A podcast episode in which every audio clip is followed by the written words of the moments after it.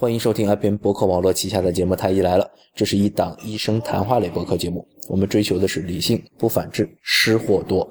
推荐大家使用泛用型博客客户端订阅收听，因为这是最快听到《太医来了》的唯一的方式。如果不知道该使用什么客户端的话，您可以使呃访问我们的网站太医来了 .com，啊，太医来了的全拼点 com 来了解。同时，也可以听听我们过去的节目。您现在听到的是第六十期的太医来了，我是初阳初太医。大家好，我是田吉顺田太医。嗯，今天就我们两个人，今天请田太医呢给大家讲讲备孕这个事儿。所谓备孕这个事儿呢，就是很多人不知道什么是备孕，备就是准备的备。那么有些人啊说，我准备要孩子了，咱们就讲这个事儿。田太医最近现在在门诊上哈，专门看这样的病人是吧？其实不能叫病人。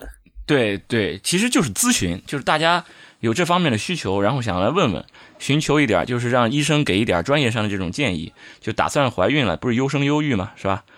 都希望自己的孩子好一点嘛。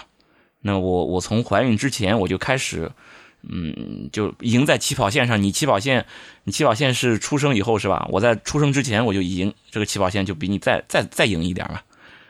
就就那个开始备孕，嗯。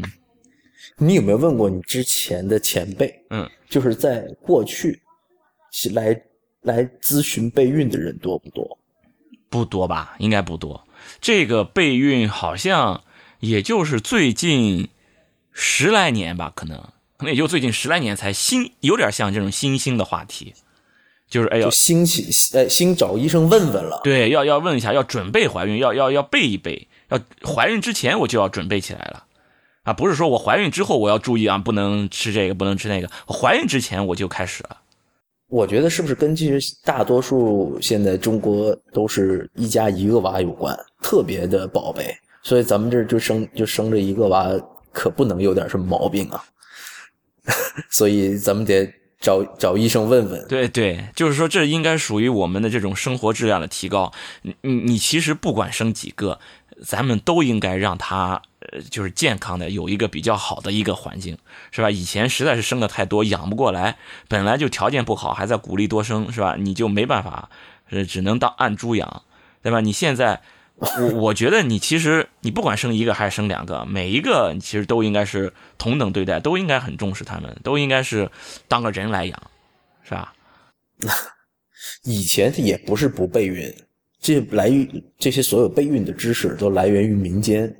都听长辈说应该怎么着怎么着，什么东西不能吃，是吧？不是我刚 我刚刚在网上看到一个说吃不能吃兔肉，人吃兔子以后会得兔唇。这这个你别笑，就我我老婆怀孕的时候，我妈还嘱咐我呢，哎，可不能让她吃兔子肉啊，吃兔子肉孩子要得兔唇。我我第一次听这个话就是从我妈那听来的。我说好好好好好，知道了知道了知道了。那是不是不能吃鸡啊？吃鸡得鸡眼，哎呦，这这东西不能吃的就多了呗，对吧？你就算吃核桃也不能用门挤呀，对不对啊？对对，万一孩子大脑……对啊，你对啊，你吃吃核桃你补补脑，对吧？你补脑结果补的是被门挤了的脑，那也不行呀。那你现在跟他们讲，一般来说有几大点要注意的？呃，几大点，我想想啊，嗯。一个其实这个有有一点儿，呃，挺重要的，很容易被人忽视的，就是你从孕前开始，你就需要，就是怎么说呢，要保持一种健康的一种一种生活方式。其实还是这样，就是这种，就这种备孕，其实就是让你有一个比较健康的一个身体。备孕的目的是什么？备孕的目的就是说我希望你在怀孕的时候是一个健康的身体在怀孕。而不是说你身体已经出现了什么问题，只是说你不知道，嗯，你不知道自己身体出了问题了，结果还怀了孕。等到怀孕以后，你这个问题更严重了，我才发现，哎呦，原来你有这个情况。这种情况你最好不能怀孕呀，你怀了孕要有问题的，那这就麻烦，嗯，对吧？你说你又怀孕了，你说治还是不治？不治嘛，你这个毛病更厉害，对吧？你你要治吧，你怀了孕对孩子有影响，你说你怎么办？把孩子打掉吗？这这就很很尴尬，这个这个局面。对，我觉得其实这是一个最终极的原则，就是其实所谓怀孕就是精子和卵子的结合。对你，然后我们有一个健康的精子，一个健康的卵子，还有一个健康的精子卵子结合的环境。对，对，然后以后还能够让它的整个的怀孕孕期，在它在这个子宫生长的这个过程都有一个健康的环境。其实我觉得这个是一个基本的原则。对，这是我们基本原则，就是你你别别把这个事儿拖到后来我才发现。那那就比较比较麻烦，所以说就其实就相当于一个一个健康体检也可以算，就是你这种时候我看一下你有没有那些怀孕时候常见的会影响怀孕的一些问题，你有没有？那你是不是处于一种一种健康的一种一种生活方式上面？因为怀孕以后你要这个怀孕的过程九个多月嘛，对吧？你在这九个多月你还要延续你过去的这种生活习惯，这种生活方式，你以前的那种生活方式是不是健康的？这种如果不健康的话，这种不健康的生活方式是不是就会影响到你的怀孕？比如说你你本来你就是酗酒的，或者你还吸烟，那么你这种这种生活方式你要延续到你怀孕，那肯定是有有有影响的。那那那我就建议你念戒戒酒戒烟。其实这个都是大家哎呀呃是个人都知道，而且是当然那个怀孕时候不能不能吸烟不能喝酒了。还有一种其实比较隐性的一种情况，就是可能不会很重视，就是你在怀孕之前你就是肥胖。你是个胖子，身体 BMI 超标，这种情况其实我们也建议你可能先要把体重先控制一下。还有一个就是说，你之所以体重超标，应该是有原因的。无论你是一种有疾病的原因造成的肥胖，还是说你就是生活方式不够不够健康造成的肥胖，这些都可能会影响到你的怀孕。所以说这个时候你的这种肥胖，比方说你是有疾病的，那么我们要看一下是什么疾病，这种疾病会不会影响你怀孕。如果要是你没有什么疾病，只是因为生活生活状态、生活习惯、生活方式不好，那么我就要建议你先要把这个生活方式先要改变一下。很多人没有运动的习惯，就是特别能吃，然后还不动，就这种习惯，运如果你继续延续到怀孕，就会很麻烦。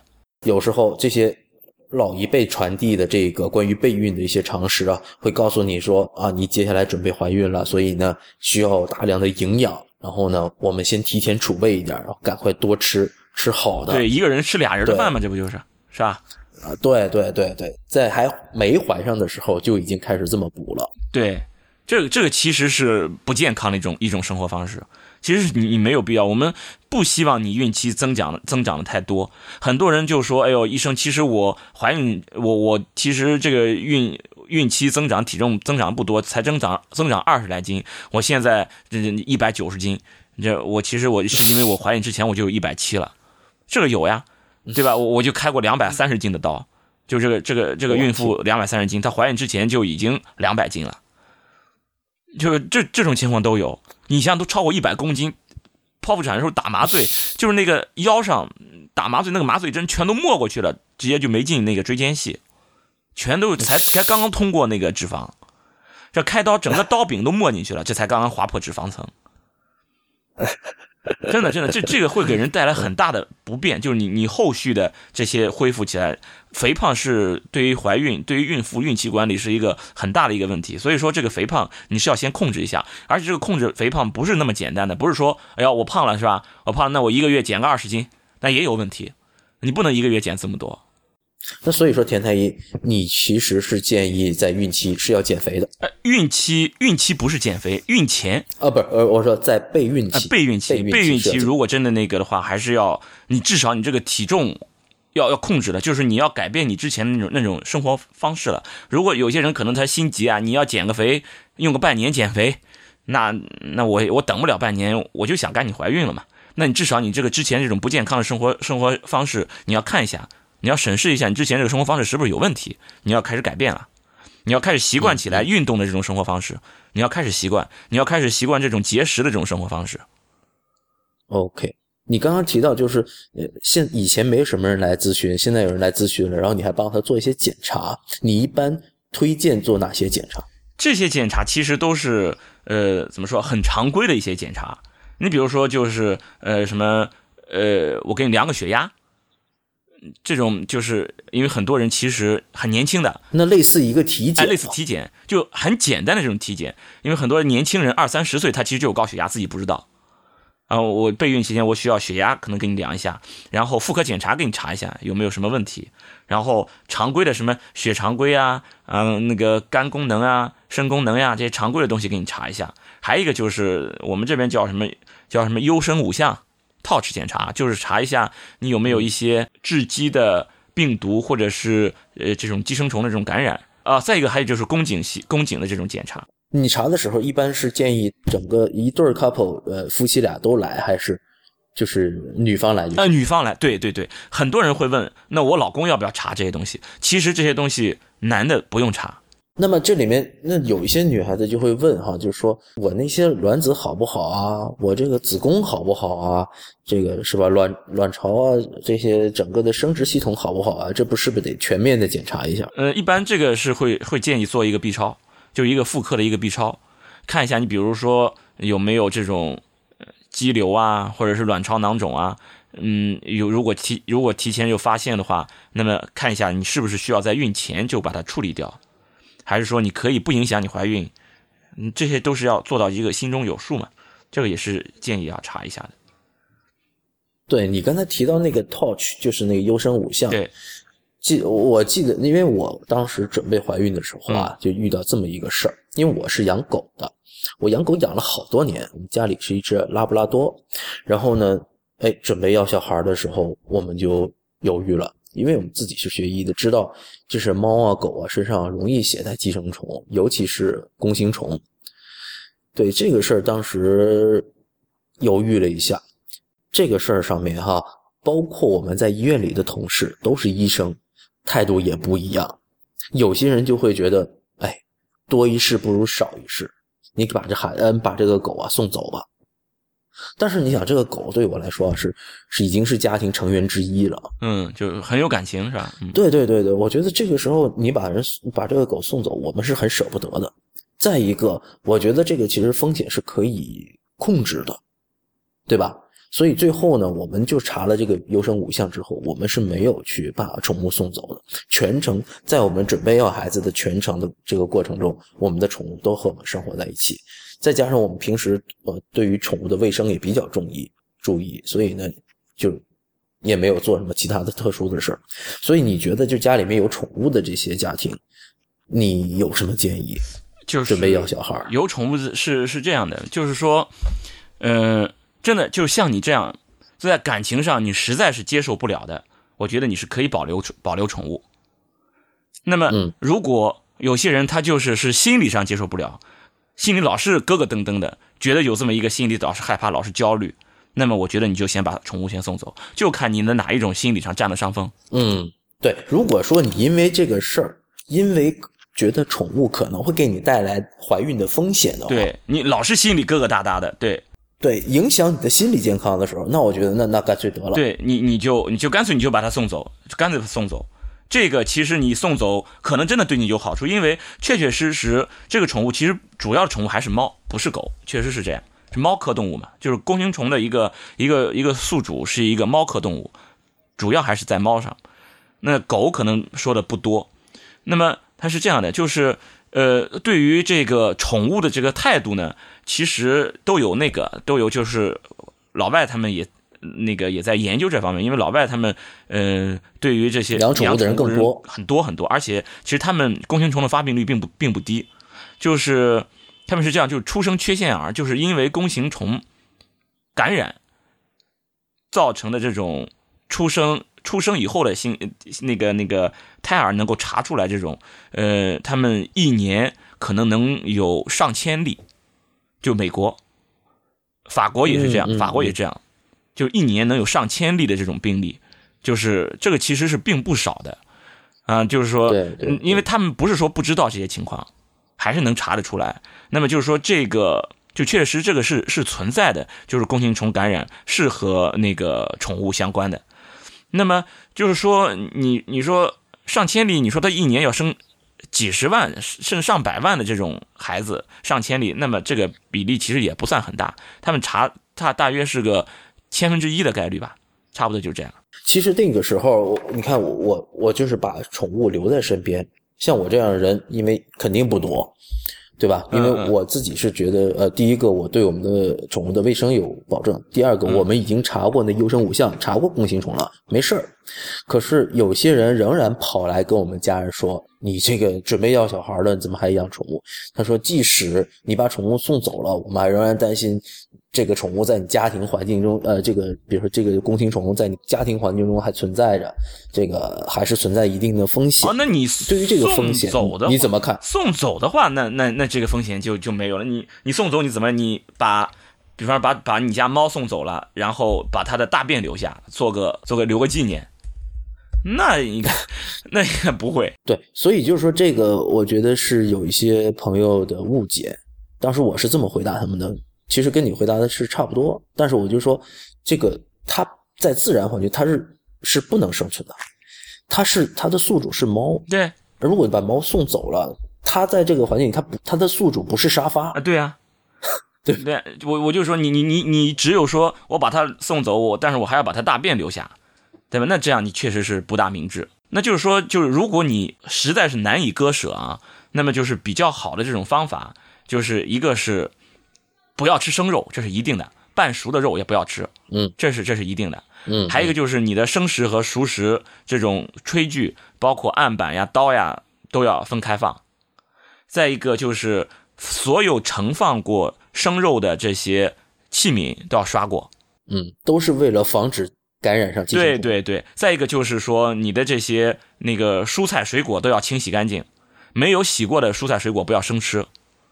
再一个是水果，如果能去皮儿，那么就去皮儿。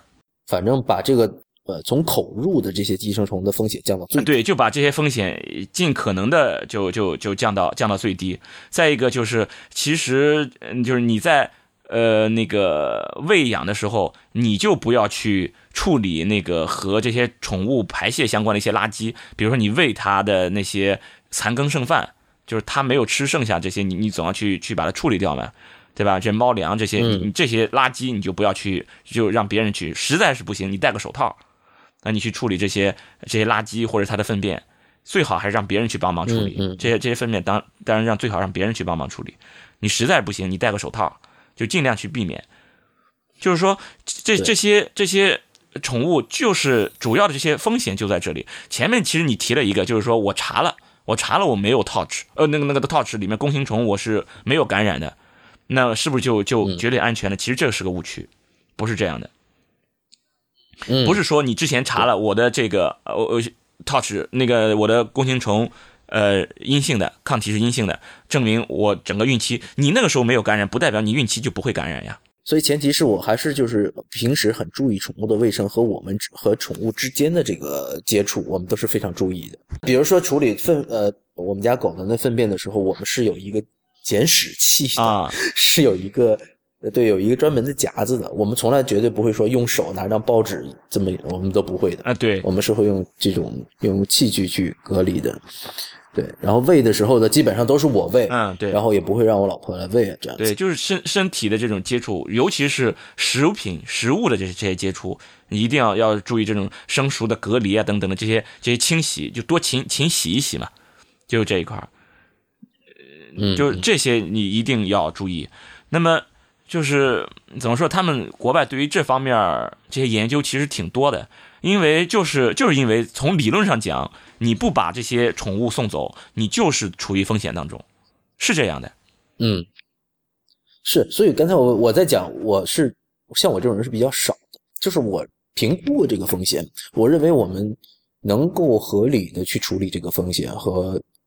对我，因为我们平时可能会在细节上会更为注意，但是如果说你觉得自己在相关方面并不够说准备的并不充足，那么把宠物送走是一个比较安全的选择。对对，这个选择并不是说不是说呃你你敲人家邻居家门，哎喂，你把 WiFi 关掉，会觉得你这个人其实就是就有点就是不明智是吧？但是你把你把一个宠物送走，并不代表就是你这个人过度呃那个。呃，过度害怕啊，不够明智，没有这样的。你把它送走，其实也是一个明智的选择。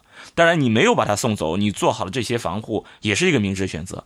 那你不要觉得，哎，你这个人这么笨呢，就把人家那些把把那个送走宠物的人，就当成是让人家关 WiFi 那些人，他们是两码事儿。因为 WiFi，我知道对你的这个怀孕其实影响嗯没什么影响，但是这个宠物在这里它就是有一种潜在风险，这个确确实实是存在的。是，所以说人家把这个宠物送掉，并不是说这个人过度的反应了。对这个我能够理解。然后就是还有一些人会担心的是什么呢？就把宠物送走之后，那以后就接不回来了，因为就是他会担心说啊，以后那回来了之后，宠物又要跟在怀孕的期间要要接触这个弓形虫。那那备孕怀孕不就是一起的吗？对，然后就是生下来之后就更加接不回来了，啊，所以他会有这样的担心啊，包括我们自己也会有这样的担心。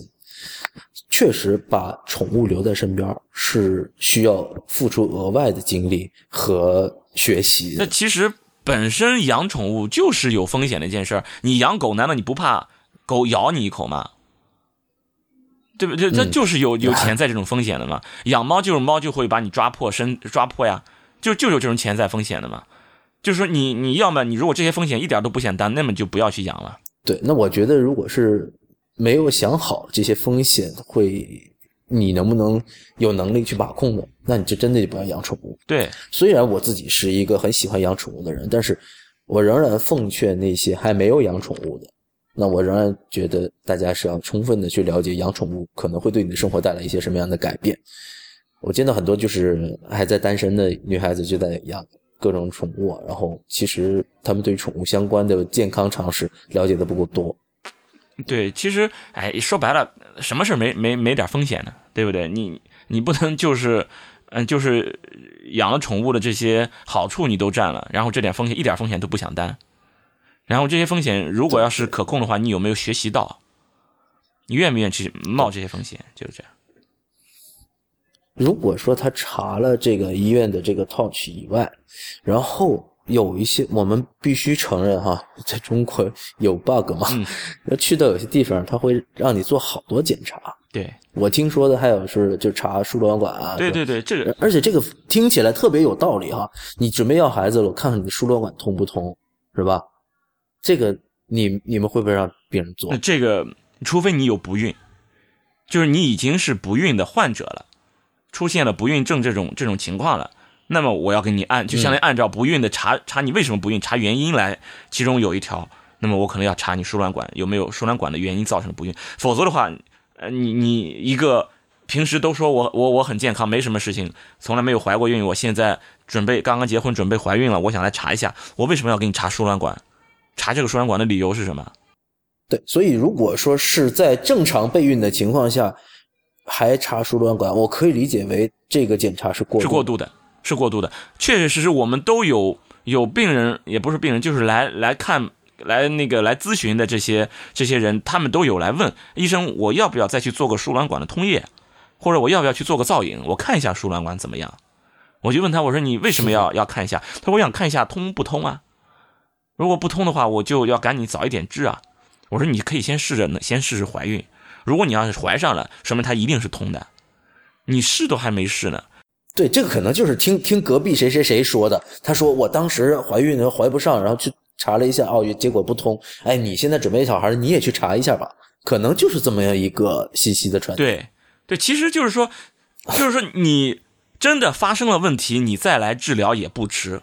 就是这样，就是这个你不要就是怎么说呢？预防过度，呃，预防你比如说我我有现在我身上有肝脏，万一我以后得肝癌怎么办呢？那我好，我现在预防性的把肝脏切掉嘛。所以多久没怀上才算不孕症，才值得要啊要去检查了？那么就，呃，诊断就是一年，就是你要要有规律的这种正常的性生活，而且不避孕，有一年没有怀孕。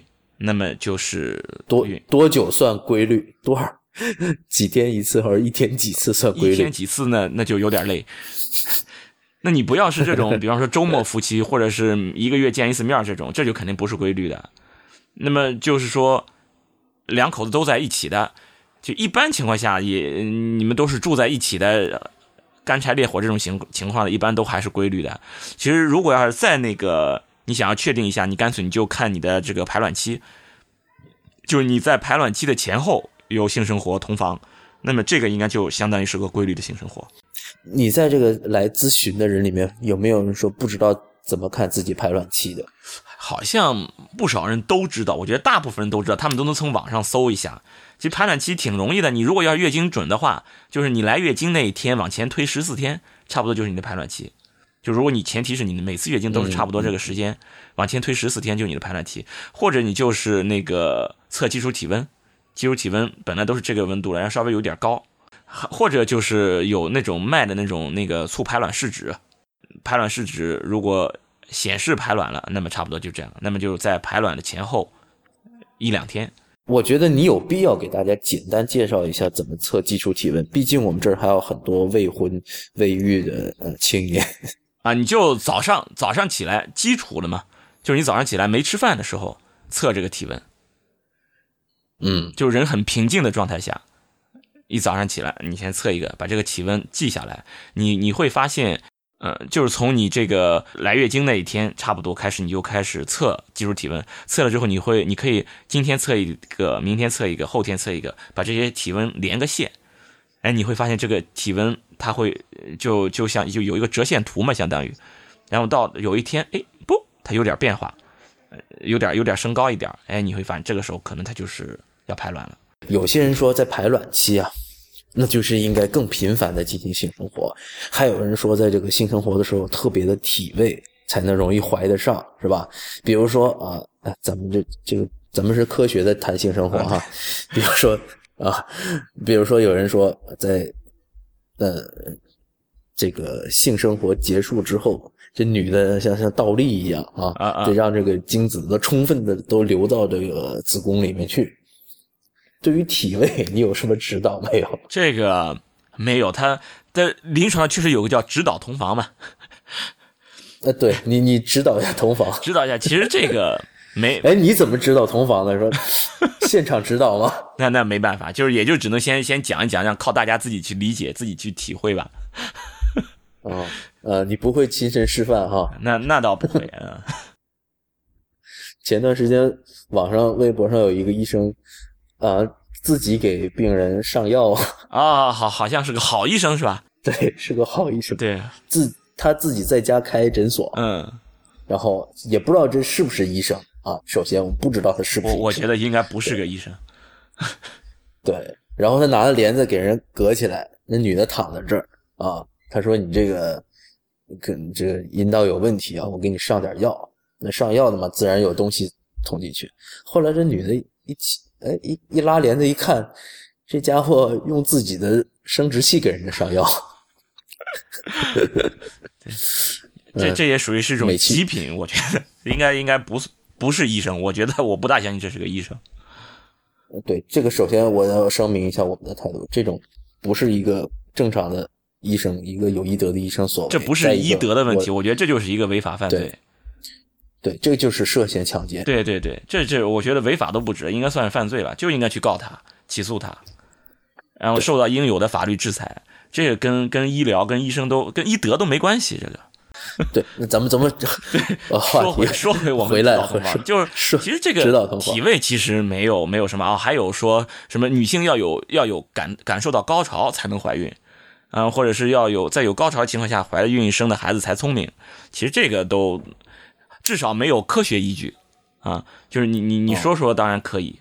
但至少没有没有做出相关的这些研究，说你要在高潮的情况下的这个受精的，嗯，你才这个孩子将来更成功，嗯，这个至少现在没有做出这种相关性来啊。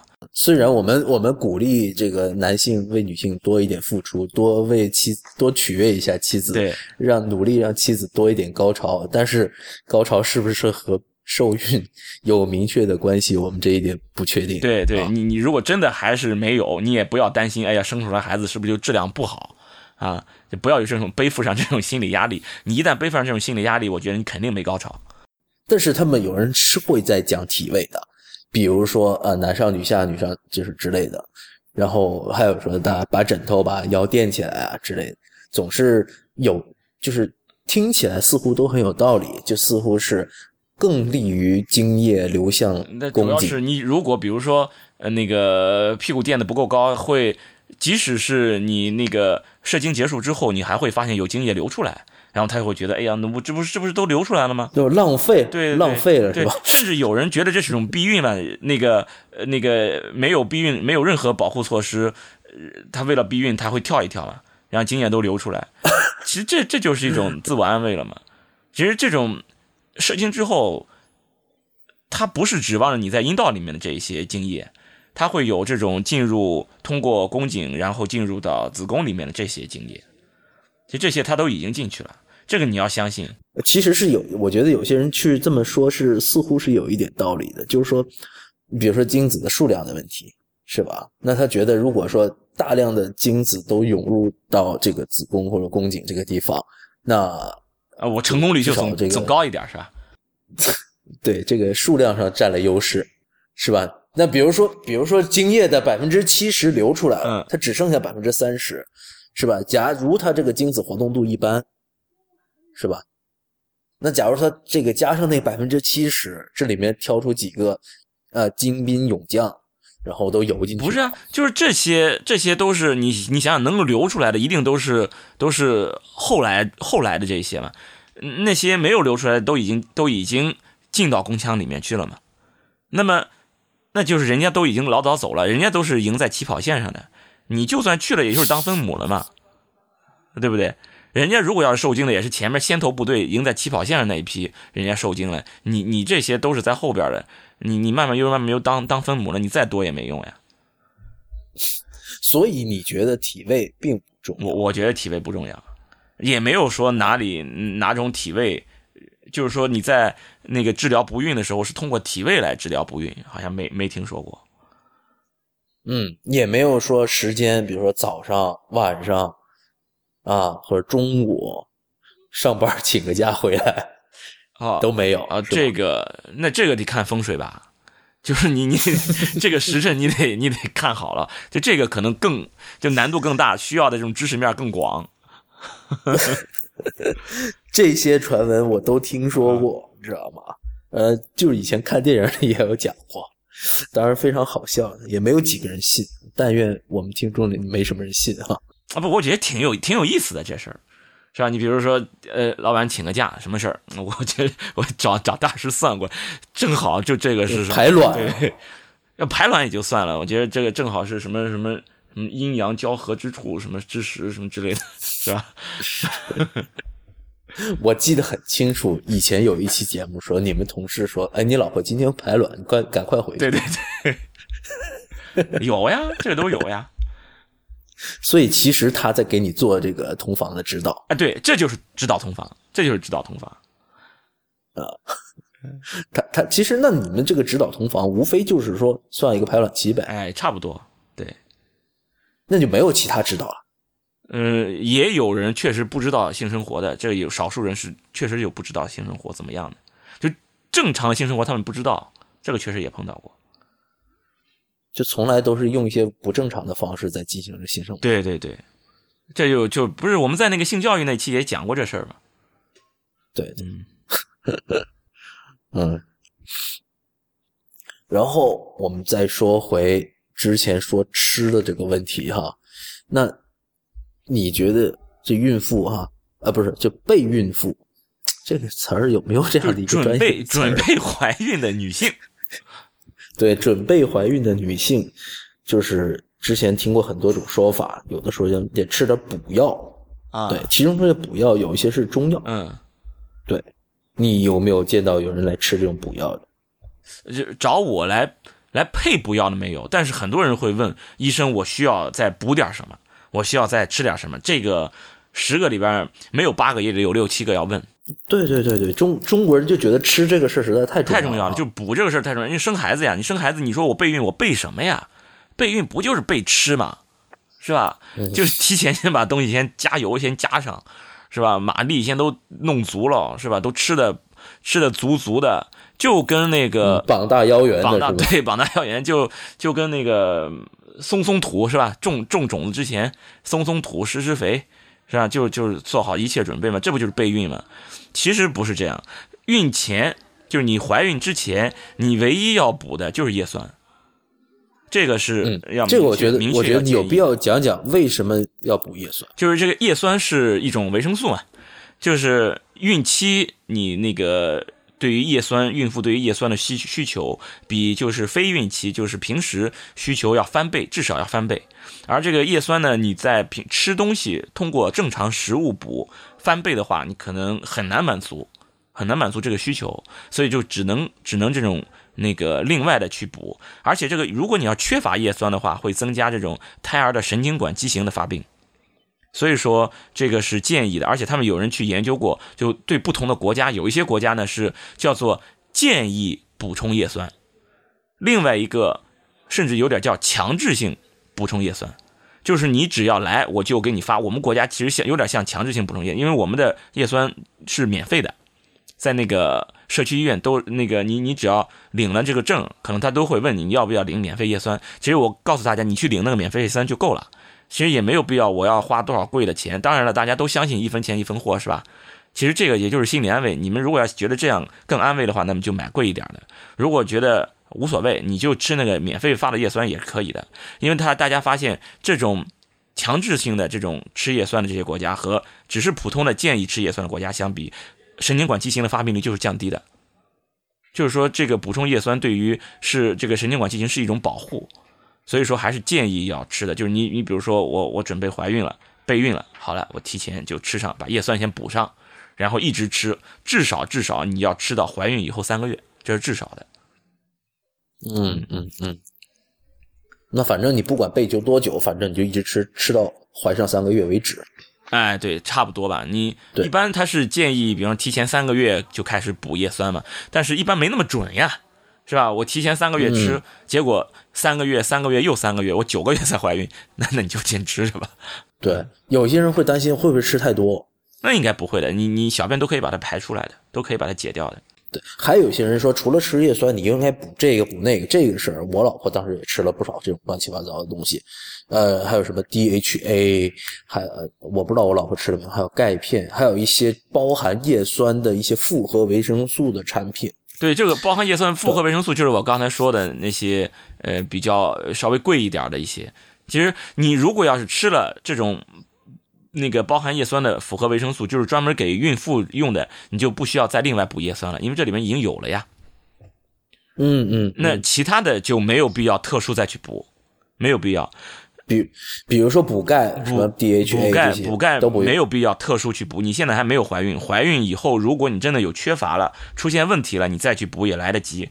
DHA 是这样的，就 DHA 呢，它其实主要是在这种那个海产品、海鱼里面会有。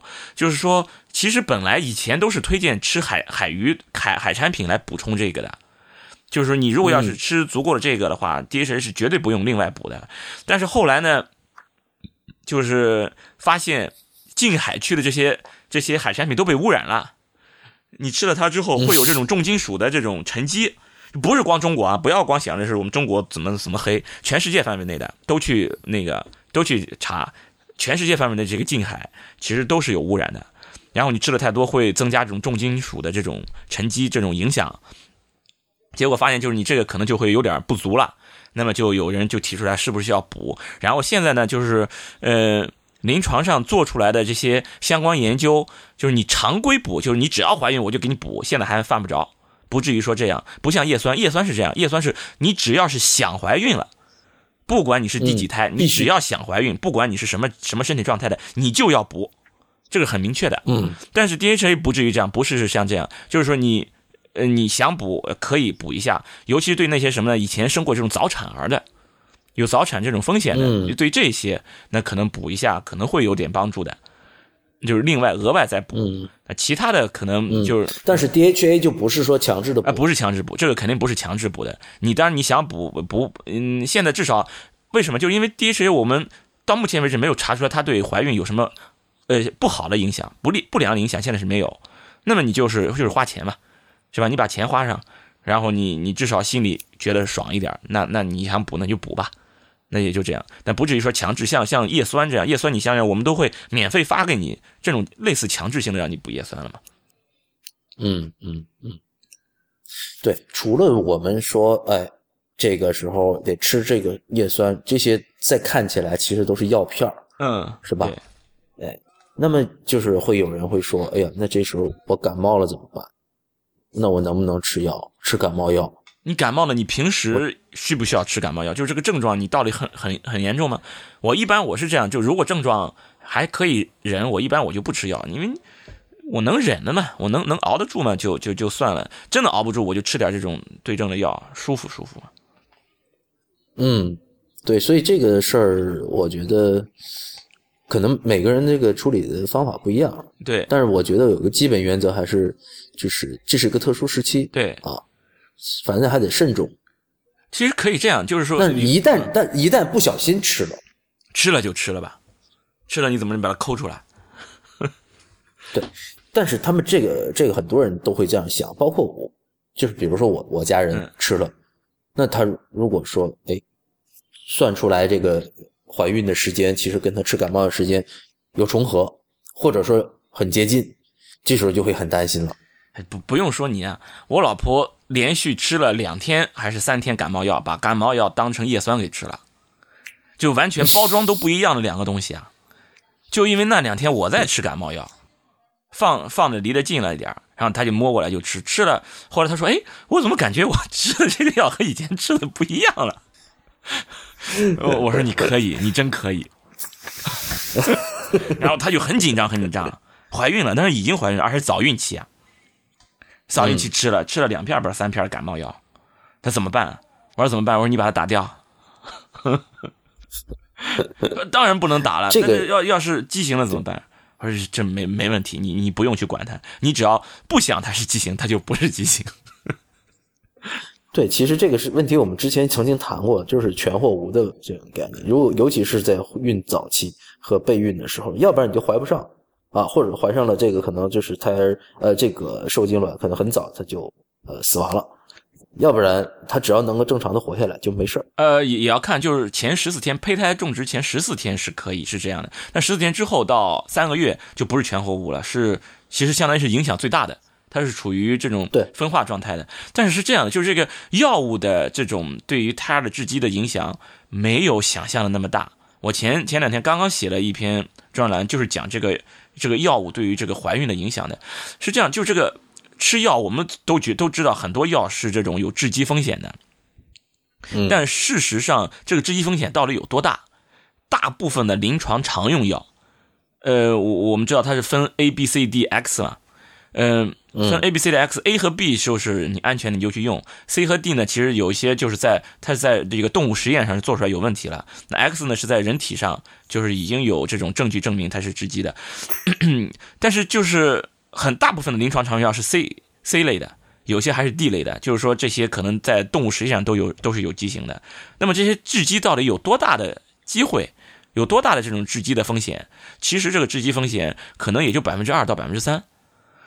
就是说，你本来你是一个，你生活在一个真空里边，你什么事都没有啊，也没有这些辐射啊，没有没有什么转基因食品，是吧？你也没有这些呼吸空气都没有污染，等等等等都很好，你就是一个很很健康的一个人，也没有这些，你自己家里人也没有这些遗传病，什么都好。然后你用了这个药，这个药会增加你，比方说百分之三或者最高高一点百分之五的这种直击的风险，也就增加这么高了。这个风险增加的是蛮低的。但是我们有一个叫做叫做叫做背景之机，这个背景之机什么意思？就是说你所处的这个环境，你不可能处处在真空当中，你所处的这个环境本身就有可能会使你带来畸形的风险是存在的。其实你吃的米饭，你觉得你一定就是不会让你得得畸形吗？那不一定，有潜在风险的吧？只是说我现在还没有证据证明嘛，对不对？其实就算是什么都没有，你自己你自己的这些。基因在分裂的时候，在复制的时候，它都有可能会出错。你想想，你有多少基因的这些、这些、这些数据啊？这些数据在复制的时候，就算有万分之一的几率出错，那也是相当大的一个量呀。就这些、这些复制在出错，它就是一个偶然现象，出错了，然后就发生畸形了。这个没有任何人去刺激它，它就是自发的，完全就是自发的，它就会就发发生畸形。就这种畸形的发生率也有百分之三。那你你看看好了，就是你想想，你吃药不吃药，你就算不吃药，你也有百分之三的机会可能会发生畸形。然后你吃了药，增加百分之三，其实和这个也就差不多嘛。对不对？所以就说吃这个药呢，大家还是就是小心，但是一旦吃了也不哎，用这你也不用不用。太纠结，不用太纠结。你你如果真的已经怀上了，真的吃了就吃了嘛。对，你不至于为了这一点，这百分之三、百分之五，你就把这个孩子打掉。你想想好了，你你打掉一个孩子，你要承受的是一个手术的一些影响，这个风险可就不是百分之三、百分之五的问题了，对不对？所以这个其实犯不着。那当然了，如果你能够，你知道了，你知道这个药是 是那个感冒药，不是叶酸，那你就不要去吃它了，对不对？你你知道的时候你要避免，真的要一不小心吃了嘛也就算了，。总结一下就是说，呃，第一个，如果能不吃药的时候，不需要吃药的时候，就不要乱吃药，不要乱吃也不要乱补，，对，也不要乱补。那些尤其是有一些中药，咱们也不知道它成不知道分是什么，对，它就就算他说是安全的，那那潜在风险谁知道呀？对不对？对，也不要乱补。但是如果说医生告诉你你现在的身体的情况必须要吃某一种药，这个时候你可以去查询一下，或者找相找医生去了解一下这个东西在孕期的风险会有多大，它到底说呃致畸的风险有有有多大，它到底是属于哪一个分级。是吧？而这个时候可以安利一下丁香医生的这个 app 啊，或者这 里这里面可以查这个孕期的药物的这个风险，你直接就输入你这个药品的名字就可以查了。对，其实就是要看你这个疾病到了什么程度。就是说，你这种疾病就是一定要到了吃这个药的程度了，你就去吃这个药。这个你真的就是想都不用想，因为就是治病，治病是是第一位的。所以说现在已知到什么程度，化疗药都知道，绝对是 X 类的。化疗药是是会致畸，而且会致癌的嘛。化疗药，如果真的有必要的话，孕期可以用化疗药，它就已经可以哦放松到这么放松。所以说，一定是权衡利弊之后，真的要是有必要的话，救命的药，我不管你有没有怀孕，救命的药就是可以用。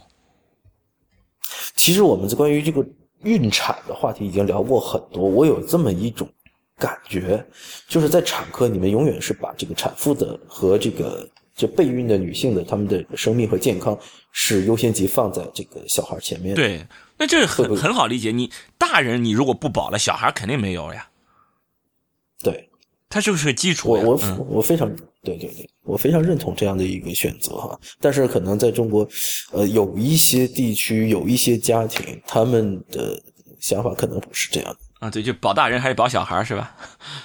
对，虽然中国女性地位提高了，但是这种性别歧视还广泛存在。哎，有些时候，甚至会有一些人把女性当成生育机器，这也也也不罕见，对，不不罕见，真的是不罕见。是吧？你说你要生不出男孩，你就干脆给我滚蛋。对对对，就这种事儿我们都听。那那那都不是，就是很含蓄嘛，生不出男孩就继续生嘛，是不是、啊？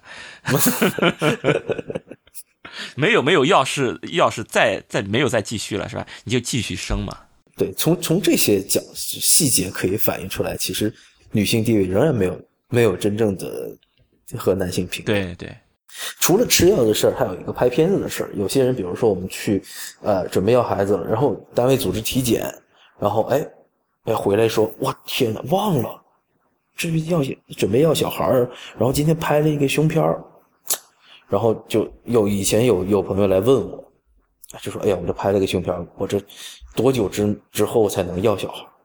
那你一般会怎么回答？那那你就想要你就要，没关系啊。你如果备孕期怀了就怀了嘛？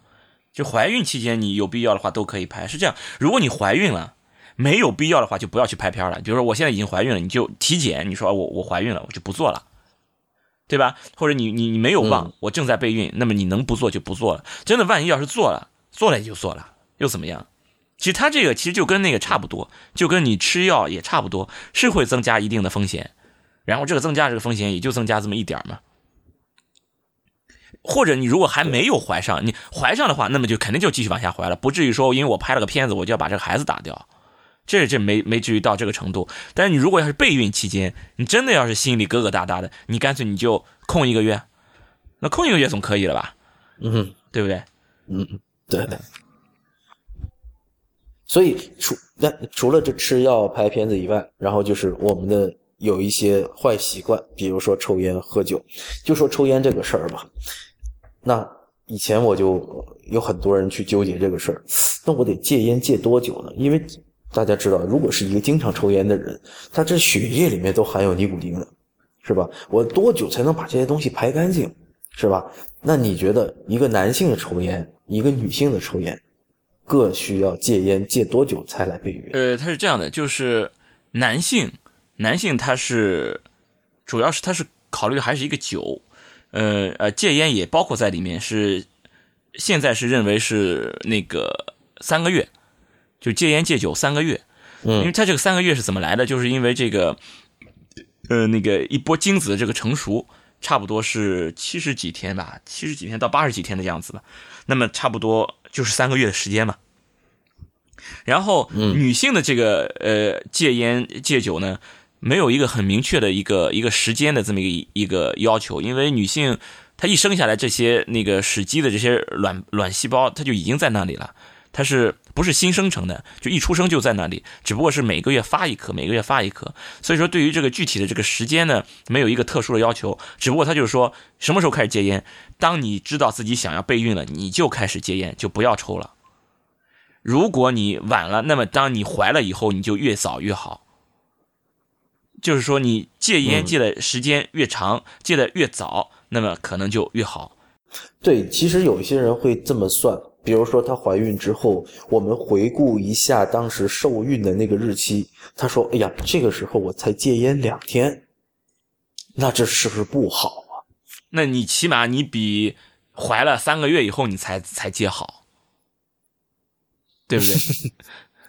对，其实这个就跟刚才我们说吃药和拍片的那个话题是一样的。对对你不可能因为这样的一个原因去把孩子给打掉，对对吧？一样的道理。对。然后这个事儿呢，其实虽然是有风险，我们尽可能是要改变自己的生活方式，提供一个健康的受孕的环境，但是，呃，已经怀上了的话，那其实它这个风险也是我们心里心中有数的这么一个风险，对，其实对吧？不一定就轮到你的身上。就这个风险这件事儿，就是一定这个备孕，其实还有一个就是说这个心理上的这种备孕，就是你要做好这种心理准备了，就是你要当爹当妈了，对不对？你要有你们家里要有一个新的一个家伙要出现在你们家里了，对吧？这个家伙从来没有没有在这个世上来，没有出现在这个世上过，就是你们两个给鼓捣出来的啊，是和你们两个息息相关的，然后你要养他一辈子的。就这么一个家伙要来了，一定要这种心理准备。你的这个怀孕、生孩子、将来养孩子，整个这个过程就是一个冒险的过程，你时时刻刻都要面临一些风险，这个风险你是逃避不掉的。只要是你怀孕、生孩子、要孩子了，你这个风险就已经随之而来了。你你你看背刚才我讲这个这个背景之机。是吧？就算就算是你什么情况都没有，你都很好，没有任何外界影响，你你可能会有百分之三的机会，这个孩子是个畸形儿，这个风险你要去承担的。如果你说我一点想一点生畸形儿的风险都不想承担，那你就不能怀孕。你只要怀了，那么就是等于是要承担这个风险了。对，我觉得这个我作为一个过来人，我我觉得是可以跟大家分享一下的。不仅仅是大家就往往觉得说我在备孕阶段和怀孕阶段可能会有这些风险，你可别忘了，小孩生下来之后，他仍然面对的是一个纷繁复杂的一个一个世界，这个世界上也是充满了各种风险的，对，是吧？你比如说你一一不小心没看着，他的手就被门夹了；你再一不小心，他可能他去玩水了。是吧？你再一不小心，你过马路的时候一手没拉住，他跑到马路上去了。这个接下来你要面对的风险是千奇百怪的，对比你这个怀孕期间这个风险太多了。对，多多太多了。这个时候，我现在我作为一个就是小孩儿，对，听过我们节目的是知道是吧？我这小孩还没满周岁，不过你看已经出世这么多个月了，然后我才发觉哦。接下来我们这是眼睛都时时刻刻不敢离开他，就是因为他完全没有戒心对这个世界，对，是吧？所以而我们平时认为甚至不是风险的事儿，可能对于这个小孩都可以造成风险。那这个风险甚至比我们就是比如说拍片子吃点药啊什么这种风险大多了。真的是大多了。就是真的畸形的这个风险又怎么样呢？然后你你就算是生了孩子，一点畸形都没有，很健康的，以后不会得病吗？对吧？以后也可能得病就就像刚才朱太医说的，就算是他身体也都很好，也也不会得病，难道他就不会把手给挤了吗？也有可能呀。就这种事儿，你你你没完全没法没法去回避他。就算他身体都很健康，学习成绩不好，你操心吗？就算他什么都很好，学习成绩也能好，将将来找不着工作，你操心吗？这些其实都是些不可预计的一些事情，都是些风险。如果你一点风险，你说我都不想去承担，那就不要要孩子，千万不要要孩子，因为你只要要孩子，你就开始走上了这个冒险的道路。对，从这个备孕开始到后来养育孩子，我觉得是全程都要投入很多的精力去思考、去注意他的。以前当在这个做骨科医生的这个时候，我会觉得经常会有家长带来，就是因为自己看管不善导致小孩带带来的各种外伤，比如说甚至骑自行车的时候脚啊，嗯，脚在那个车轮，我就这么被绞过啊，我操，对吧？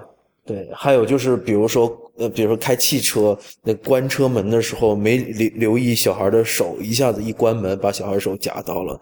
哦，我觉得这这个时候你应该反反思一下自己，是不是在这个里面做了足够的心理准备和足够的，呃，就是注意力在这小孩身上，是吧？对，就是就是说，这个这个备孕，其实你要从头到尾，就你要真的要想清楚，前提你要先想清楚、想明白为什么生孩子。先想清楚，我我为什么要要养这个孩子？这是这是这是个关键。这个备孕时候你要先想明白，不是说怀孕了吗？不是结婚了吗？当然要生孩子啦，不生孩子家里人催啊。嗯，这个这个这没有想清楚，这真的没有想清楚。没有想清楚之前，我觉得你先不要怀。哎，这么这么着，假如有些人他就是没做好心理准备，突然间意外怀孕了。他他就没准备，我是没准备，那怎么办？那你你就你现在就怀孕以后，你就赶紧想明白，你想不想养个孩子？如果你真的没有想，你真的没有想清楚，我想不想要这个孩子？呃，对这个就是干脆我就想越想越害怕，越想越害怕，我不想要。那么趁着还早，我觉得你可以选择把它打掉。真的，你要想清楚。我觉得真的你要想清楚。对。这个就像刚才我们聊那个宠物的话题，对，我觉得你如果条件不具备一个养小孩的，真的对出于对一个宠物或者对小孩的一个未来人生的负责，你如果接下来将面对的是一个颠沛流离的这么一个居无定所的环境，我觉得你就是不适合养小孩。对，那虽然就是小孩也是一条生命，但是这个时候出于对他整个人生的一个负责任的态度，可能打掉对他会可能会更好。确定自己能养，你才能生下来。对，其实也就跟那个一样，就是说，因为你早孕期，每个人都每个女性都有自己决定的权利嘛，对吧？这个孩子你是要要留下来，还是要把它打掉？这个你确实是有是有你的独立的权利。包括就是你比如说我早孕期，呃，拍了 X 光片，早孕期我吃了药，等等等等，都这些都是你要冒的一些风险。你说我这点风险我不愿冒，OK，你把它打掉。确实是，这都这这都是你选择的权利，这个跟医学没有关系，这就是你选择的权利。那么你当然，当你选择你把它打掉的时候，你就要掂量一下，你现在是你去做了一次流产，将来会可能会对你造成一些影响，你愿不愿意承担这些风险？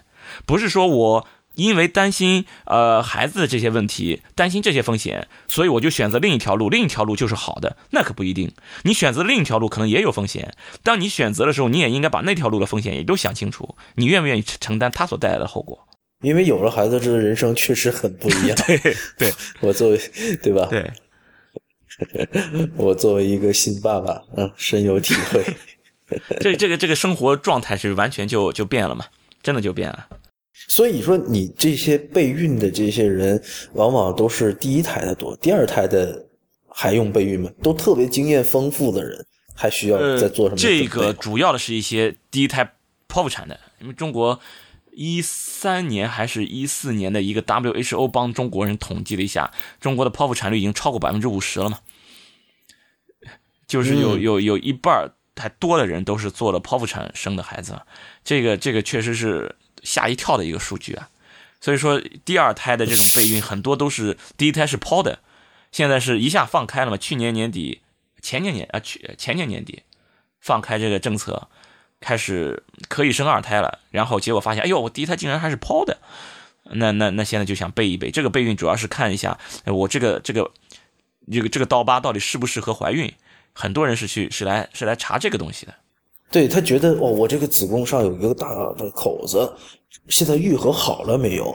然后或者说是不是以后会破呀？哎，对对，就是小孩成对，就这个这件事儿其实挺让人纠结的。但是最好的方法就是，当你是生第一胎的时候，就尽量不要剖。啊，你不要哭着闹着，哎，我要 我要赶紧剖了，要太疼了，太疼了，太疼了，超赶紧剖了吧，你你不要去做这种剖腹产啊！当然这是这是之前的，你如果已经发生了，那么现在我比如说我这个有这么一道刀疤，啊，我去查一下，我到底能不能那个能不能是呃再怀孕？其实是这样的，绝大部分的剖腹产，再次如果你想怀孕，都是可以去怀的。只不过有相应的这种风险，但是这个相应风险其实并没有你想象的那么大。那个，因为我是现在在看这个相关的这些门诊，有很多人来来来咨询，他在咨询的时候会带来他在其他医院看医生时候那些消息，他就说：“医生，我现在那个想怀孕，挺想挺想怀的，但是。”你看我这个刀疤这里有一个，里面有一些暗区什么的，说我这个刀疤没有长好。那边的医生说，如果我要怀孕的话，可能一半机会要子宫要破掉了。那我到底适不适合？其实你不管怎么样，你这个刀疤长成什么样，下次再怀孕，它破掉的风险肯定不到一半，这个是绝对做的，这个是有是有大样本统计的，一定不会到一半的。那大概你觉得风险？不是说我觉得，就是说他们查了最大的这些风险，就是。还没有怀孕的时候，这个刀疤这个地方的这个基层就已经小于两毫米了，就这么薄的这些人，就是他们子宫就而且还是什么呃，到后面还想自己生，就疤痕子宫还想自己生，就这些人破裂的风险也就是才升到百分之二十几，已经到这个风到这个份上了，也就才升了百分之二，也就是说有八成的人，百分之八十的人不会破掉。所以说这个风险确实是高的，你你确你想想百分之二十这个风险确实是高的，但是没有高到呃一半就要破掉，还没有到这个程度。所以就是说，如果是想生二胎，第一胎是剖宫产，第二胎准备想要的话，呃，去查一下还是很有必要。对你你心里有点数，你你愿不愿意承担这个风险？这个确实是是有必要的。那那如果你这个刀疤愈合的都很好，你上一胎的剖腹产都很做的做的也都没问题，这一胎你都这个孕期的管理都很好。它的破裂的风险也就千分之三呀，你想想，千分之三，很低很低的破裂率。嗯，这个我要问一个问题，就是我不太清楚你怎么去检查这个子宫的疤痕的。我们可以肚子上看到肚肚皮上的疤痕，无所谓。子宫上疤痕做个 B 超，对，子宫上的疤痕你们是怎么检查？做个 B 超哦，做个 B 超。但其实这个这个看一下这个基层的这个厚度。但其实呢，就是关于这个 B 超的这个对于疤痕的这个测量呢，现在还是有争议的。就有一批医生就觉得。B 超根本就测不出来，你 B 超测出来的这个疤痕，其实都是都不是最最精确的这个疤痕，就是有人都在论证，相当于论啊子宫疤痕的 B 超不可测量性啊，就就类似这样的，就是他认为这个根本没法测，测出来也都是马马虎虎的。但也有一些人就觉得还是有这种指导意义的。刚才我说的那个百分之二十。这个就是他们觉得应该是有指导意义的，只不过这个指导意义有多大？是基于 B 超的一个统计对，基于 B 超，基于 B 超，他是先看一下 B 超的这个厚度，然后再看你最终的结局，然后他会发现，哎，B 超不同的 B 超的这个厚度，结局确实是有差异的。所以说他们得出来结论，它应该还是有一定的指导意义的。但是这个指导意义到底在多大程度上能够有决定意义，这个确实是没有没有很好的一个共识，业界没有很好的共识。嗯嗯嗯，OK OK，那所以说这个除了查这个子宫这个疤痕之外，还应该做哪些准备呢？比如说要二胎，要二胎啊，你就是跟要第一胎是一样的。呃，我觉得还有一个你要，这也是个心理准备。这个心理准备就是你们家庭成员在要第四个家庭成员的时候，前你要跟你家里的第三个家庭成员要商量好。这个真的是一个对你的这个，这是一个整个一个家庭的一个计划，这是一个家庭备孕，不是你一个人备孕，也不是你两口子备孕，是一个家庭备孕。这个家庭备孕其中就包括你的大娃，你要你要获得他的同意，会 会有大娃不同意？呃，会有，真的会有，因为有一些大娃他们会觉得，如果我有了弟弟或者有了妹妹，我我的妈妈就会不爱我了，我爸爸妈妈就会不爱我了，他们会有这种心理上的这种落差的，会有的。这方面你有没有什么指导？比如说，应该去怎么去跟他们沟通？就前提是你要你要平等相待，就你要把这个大娃当个人，就不能说你们两口子一商量，这个事儿就就就这么定了。你要知道，你们家家里在你要二胎的时候，他是第四个家庭成员，不是第三个。在他之前已经有第三个家庭成员了，你应该征求他的同意，你应该征求他的同意。就是说，他如果不同意的话，你可以做他的思想工作，就是让你那个大娃感受到，哎，他被尊重。对，就是你让他让他他的意见是你们有考虑。对你，你要让他知道，就是说我即使是你有了弟弟和妹妹，我对你的爱是不会有变化的，我仍然像以前爱你，那就可以了嘛。你你保证做到，而且在有了二娃之后，你确确实实是做到，你对他的爱没有变化，那就可以了。我觉得时代真的是在进步哈，以前生生几个根本就不用征求这些家里面大孩子的意见。对，所以所以我就说你不能不能像养猪一样在养人了嘛，你就要像像养人一样养人呀。不，因为传统家长制的这种家庭，就是家长有绝对的权威。其实小孩确实也在家里面没有什么很大的话语权。嗯，家长做的决定是不需要跟你商量的。对，那那那这个其实是对孩子不够尊不够尊重。